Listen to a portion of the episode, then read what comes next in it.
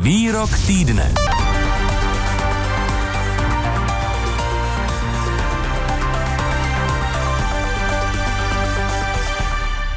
Prezident Miloš Zeman v úterý nastoupil do ústřední vojenské nemocnice v Praze. Veřejnost se ale o důvodech prezidentovi hospitalizace nedozvěděla nic a prostor pro spekulace přiživil také tweet premiéra Andreje Babiše z Hnutí Ano, který v ten den napsal, cituji, moc teď myslím na prezidenta Zemana a přeji mu vše dobré, ať je brzy zdraví, plný sil a elánu. UVN je podle mě to nejlepší pracoviště v naší zemi a jsem rád, že je v těch nejlepších rukou. Konec citátu. Mlčení hradu trvalo dva dny a pak jsme se prostřednictvím webu dozvěděli, že šlo o plánované zdravotní vyšetření. Odběry, sonografie ani CT, žádná onemocnění, která by Zemana ohrožovala na životě, nezjistila. Prezident je prý pouze mírně vyčerpán a dehydrován. Informuje prezidentská kancelář o zdraví našeho nejvyššího ústavního činitele vhodně a dostatečně? Ve vysílání Plusu teď vítám bývalého ředitele protokolu kanceláře prezidenta Jindřicha Forejta. Dobré odpoledne přeji. Hezké odpoledne vám posluchačům. Pane Forejte, jak složité a citlivé vůbec je komunikovat eh, o zdravotním stavu hlavy státu s veřejností? Tak citlivé to pochopitelně je v tom smyslu, že se jedná o věc velice osobní. Na druhou stranu se jedná o zdraví nejvyššího představitele této země, který vykonává své ústavní pravomoce, které jsou podstatně důležité a tudíž by měl být fit a schopen je vykonávat proto myslím, že zájem veřejnosti, zájem médií o zdravotní stav prezidenta republiky je přirozený, je logický a mimochodem také vždycky byl. Není to poprvé, co média spekulují o zdraví hlavy státu a domnívám se, že mlčení hradu může pouze ty spekulace živit, rozšiřovat a není to moc dobré. Jak velkou chybou bylo podle vás eh, ono mlčení? Eh, když jsou to dva dny, je to už eh, za čárou a možná i v čase před volbami je skutečně ve veřejném zájmu vědět, zda máme prezidenta schopného vykonávat úřad a v blízké budoucnosti například pověřit vítěze voleb sestavením vlády, posléze jmenovat premiéra a nový kabinet. To je možná, to by šlo trošku dál, tato úvaha tato úvaha. Já myslím, že je podstatné vidět, že prezident je v pořádku, ale mě na tom znervozňuje trošku jiná věc, a to je způsob komunikace, respektive její prostředky. My žijeme v době předávání informací eh, velmi rychlé, kdy stačí jenom jedno kliknutí, stačí jeden stisk tlačítka, informace se nese k tisícům, k milionům eh, odběratelů nebo čtenářů či posluchačů. A to je to nebezpečí mimochodem i sociální sítě, protože před ještě několika let, lety jediný způsob oficiálních sdělování informací bylo komuniké, biltény, tiskové zprávy na hlavičkovém papíru, ale to také byl punc určité věrohodnosti a toho, že to vydává úřad s plným vědomím té informace a mělo to mělo to jinou váhu. Dnes to je jiná doba, ale dnes na druhou doba. stranu je ten život o tolik rychlejší, no. že dva dny mlčení e, asi nelze možná považovat za úplně vhodné. Znovu se ptám, jak velkou to bylo chybou podle vás, ty dva dny? Myslím si, že to mlčení bylo zbytečně dlouhé. Já neříkám, že to byla chyba, jestli to byl nějaký plán, strategie, já nevím co vedlo hrad k tomu, ale musel očekávat hrad, že to bude vzbuzovat pozornost médií nebo veřejnosti a že ten zájem tady prostě je. No a máte nějaké třeba soukromně, máte nějaké vysvětlení, co za těmi dvěma dny mohlo stát? Tak pochopitelně celkem logická úvaha je, že se čekalo na výsledek toho vyšetření. To znamená, že se nechtělo pouštět hned do, aby neodstartovali zase jiné spekulace. Na výsledky se nečeká dva dny, to může být eh, v některých na, případech. Na vyhodnocení, eh, na vyhodnocení se čeká většinou i dva dny. Pan prezident je v rukách nejenom ne jednoho lékaře, ale koncího mm. lékařů. lékařů. Mm. To znamená, opravdu je třeba se poradit na těmi výsledky, vyhodnotit je, to není záležitost jedné hodiny. Pane Forejte, kdo vůbec na Pražském hradě rozhoduje o tom, co, jak a kdy se v tomto směru zveřejní ohledně zdraví hlavy státu, v čích rukách takové rozhodnutí je. Předpokládám, že samozřejmě sám prezident eh, musí dát souhlas k tomu, že eh, informace o jeho zdravotním stavu budou či nebudou zveřejněny. Ale eh, když třeba zrovna není přítomen, nebo se může hypoteticky stát, že není zcela při vědomí, tak kdo to má v kompetenci? V čele kanceláře prezidenta je kancléř jeho pod něj spadá tiskový mluvčí, tiskový odbor a to jsou lidé, kteří komunikují tyto věci s veřejností. Mm-hmm. To znamená, když nekomunikují, tak eh, je důležité se ptát jich, z jakého důvodu to, tu komunikaci nějak pozdrželi. Chápu to dobře. Případně se obrátí na kanceláře, proč nekomunikují, ano. Uh-huh. Myslíte si, že by veřejnost měla tedy znát i podrobnosti? Protože ve Spojených státech i jinde, a konec konců i u nás v minulosti bylo zvykem, že se o zdraví hlavy státu informovalo i do detailů. Nevždy zdraví prezidenta Masaryka bylo velkým tajemstvím hmm. a dozvídáme se až v vstupem velmi dlouhé doby o tom, jak v jakém byl skutečně stavu na konci svého mandátu. Takže ono ne vždycky to tak ne úplně jasné bylo. A Spojené státy jsou extrémní případ, kde opravdu ty už kandidáti na prezidenta dávají dobrozdání o celém svém zdravotním stavu, včetně všech de- detailů. Já bych hledal nějakou střední cestu. Myslím si, že bychom měli především jako veřejnost vědět a znát, že prezident je schopen výkonu ústavních funkcí. Mm-hmm. Ústavní pravomocí. To je podstatné.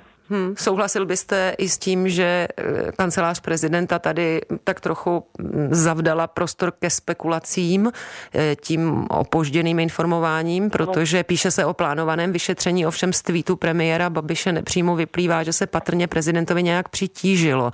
A my nevíme jak, tudíž o tom můžeme potom leda spekulovat. A to je právě neštěstí těch, těch, té, z té doby sociálních sítí. Já myslím, že by tady měl být prostě na hlavičkovém papíře vydaná oficiální zpráva kanceláře prezidenta, která tyto pochybnosti rozptýlí, ujistí veřejnost, že všechno je v pořádku. Pochopitelně i včasně lze předpokládat, že zájem veřejnosti bude vždycky vysoký. Na to by měl být připravený každý tiskovým odbor a taky na to reagovat. Hmm. Míní bývalý ředitel protokolu kanceláře prezidenta republiky Jindřich Forejt. Děkuji vám za rozhovor a za váš čas. Naslyšenou. Děkuji, hezké odpoledne vám divák, posluchačům, děkuji. Posloucháte Český rozhlas Plus a jako dalšího hosta teď vítám ve vysílání komentátora Českého rozhlasu Petra Nováčka. Petře, dobré odpoledne. Ahoj Lucie, dobrý den. Tak já znovu připomenu, dozvěděli jsme se, že hlava státu je jen mírně vyčerpaná a dehydrovaná. E, působí toto sdělení podle tebe uvěřitelně nebo spíše zavdává prostor ke spekulacím, jak jsem o tom teď mluvila s panem Forejtem? No, dověděli jsme se při nejmenším z několika médií, eh, že pan prezident je hospitalizován na gastroenterologii.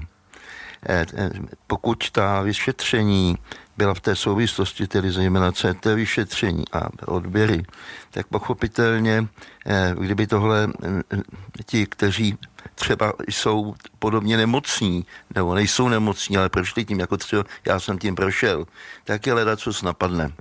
Ale zaplať pámu, že pan prezident je v pořádku. Říkáš v pořádku, informace... čili dá se tomu věřit, eh, tomu sdělení no, prezidentské kanceláře? Doufejme, že, že ano, ano, ale jak už říkal pan Forej, na dálku zdravím, tak eh, tady to nebylo až na prezidenta Havla zvykem. Ten, když se stal prezidentem České republiky, jak měl o tom chvíli uvažoval, já o tom vím, protože jsem byl blízko, a dospěl k názoru, že jeho povinností sdělit národu prostřednictvím sněmovny, jaký je zdravotní stav, jestli právě je schopen vykonávat prezidentský úřad. Uh-huh.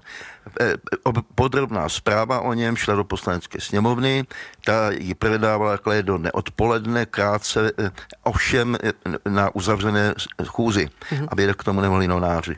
A pak z toho vybrala ty nejdůvěrnější věci a sukus té zprávy byl zveřejněn. Ale jak už říkal pan Foret, je pravda, že to tady nebývalo zvykem. Nebývalo to, to tady zvykem, ale máme tady ten příklad eh, tebou zmiňovaný právě prezidenta Václava Havla. Ano, Takže já se ptám, eh, neukázal právě Václav Havel tu správnou cestu, konec konců je to praxe i třeba ve Spojených státech nebo i jinde v některých zemích, že se publikují i podrobnosti. U nás to mohlo působit tehdy i tak, že se veřejnost dozvídala i, i informace, které možná ani vědět nechtěla.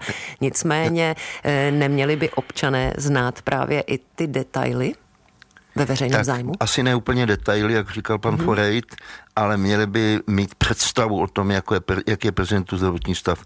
E, to všichni víme, že není dobrý, já mu držím palce, e, že okay. má problémy s náma, protože má neuropatii, to mám taky mimochodem, takže vím, co je to zatrápení a má ještě, měl ještě nějaké další problémy. Jinak s tou dehydratací, dehydratací to je složité. Ještě ze zaplať pámbu víme, že vzhledem k cukrovce pan prezident teď pokud jim pije jedno pivo k obědu a něco málo bílého vína, protože já takový pří, povím příklad, který teď nesouvisí s panem prezidentem. Mám blízkého kamaráda, jak je to známý politika, ten je z Moravského Slovácka. Oni, když tam vždycky chodí, dům od domu, při nějakých těch svých slavnostech, tak na, od každé hospodyně dostanou mal, malou štamprtličku slivovice. Já jsem se jednou ta prosím tě, jak to můžeš vydržet, kolik jich vypiješ. On říká třeba 14, 15, jak to můžeš přežít. On říká, musí se do toho strašně pít. No. Jinak no. prostě tak. se dehydratuješ. A to je ta jo? dehydratace. A jestliže tedy hmm. my se dozvídáme z prezidentské kanceláře slova o dehydrataci, tak eh, to zavdává nejenom eh, prostor ke spekulacím, ale možná i k nějakým úsměškům.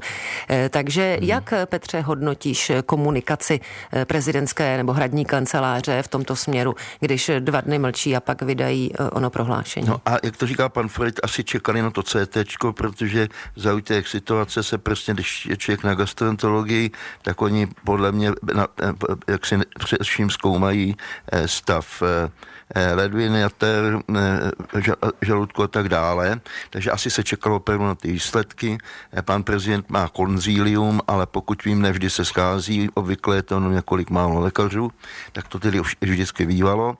No a pokud je to, to co, to meritum věci, já si myslím, že kdyby hrát hned z kraje řekl trochu více, takže by za prvé, eh, jak si národ uklidnil, za druhé, že by padly důvody k nějakým um, hloupým nebo nepatřičným dohadům. Hmm. Za třetí, že by se neobjevovaly články předčasně na téma, co by se stalo, kdyby ji nemohl vykonávat funkci až poté, že kdyby by ji nemohl vykonávat a, vy, a takže by si, takže by abolici hmm. si mohl sám sobě udělit premiér Babiš, tak takové věci jsou v takové chvíli pak, pak pochopitelné od novářů, ale předčasné a ten, jak si v úvozovkách vyníkem je hrát. Kdyby řekl mm-hmm. víc, nebude k tomuhle tomu důvod. Petře, a jak klíčové, jakým je prezident obklopen? Zda budou informace z hradu přijímány s důvěrou nebo s krajním podezřením? Já to řeknu lidově si mohu. Já ten s tím hradem, jak si pracuji jako novinář od roku 1991, tuším, tak uzavřený, tak, tak uzavřené okolí prezidenta eh, současného nikdy nepamatuju. Eh, samozřejmě daleko volnější to bylo za prezidenta Havla, ale i za prezidenta Klauze eh, přesto všechno, že to byla taky už kamarila jeho, tak to nebylo to, co je to teď. Abych to řekl jasně, z radu teď obvykle i o jiných věcech se nedostane ven ani větička. Hmm, dodává Petr Nováček, komentátor Českého rozhlasu. Děkujeme a hezký den, naslyšenou. Já přeju hezký den a děkuji za pozvání. Naschledanou. Posloucháte Odpolední plus. Nejnovější události v rozhovorech a reportážích. Každé všední odpoledne od 14 do 18 hodin na Plusu.